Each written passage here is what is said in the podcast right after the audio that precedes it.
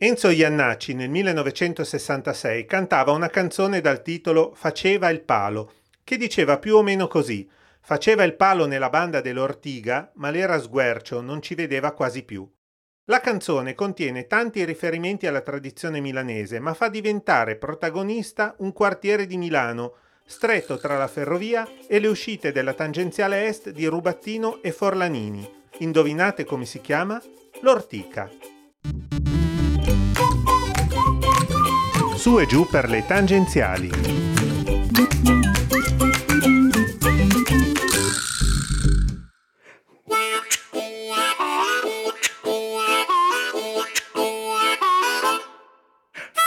Enzo Jannacci è uno dei simboli di Milano. Con la sua scanzonata ingenuità ci ha parlato, nelle sue canzoni, di temi difficili, e l'Ortica è uno di quei luoghi che negli anni 60 erano aperta campagna, interamente ricoperto da campi di ortiche, pronto per trasformarsi in nuovi quartieri per accogliere tutte quelle persone che spesso dal sud sbarcavano in città in cerca di fortuna. La banda dell'Ortica non è mai esistita, ma ce n'erano tante di piccole bande in città simili a questa. Erano le bande della Ligera, la piccola malavita che si arrangiava con le rapine e che niente aveva a che vedere con i terroristi degli anni di piombo che poco tempo dopo avrebbero insanguinato la città.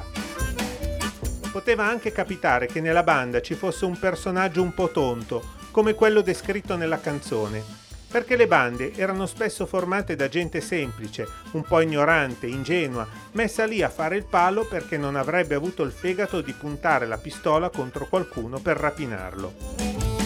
L'Ortica oggi è un quartiere pieno di storia, che affonda le radici in Federico Barbarossa per arrivare fino alla street art dei Murales che abbelliscono la ferrovia. Ma se andate in qualche vecchia trattoria o nei bar dove ancora si gioca a biliardo, sentirete nell'aria riecheggiare le note della canzone di Jannacci. A proposito, quando nella canzone canta precisi come quelli della Mascherpa, fa riferimento a una cascina nel sud-est di Milano dove è nato il mascarpone. Lo sapevate? Magari ve ne parlo un'altra volta. Alla prossima e non distrarti dalla guida!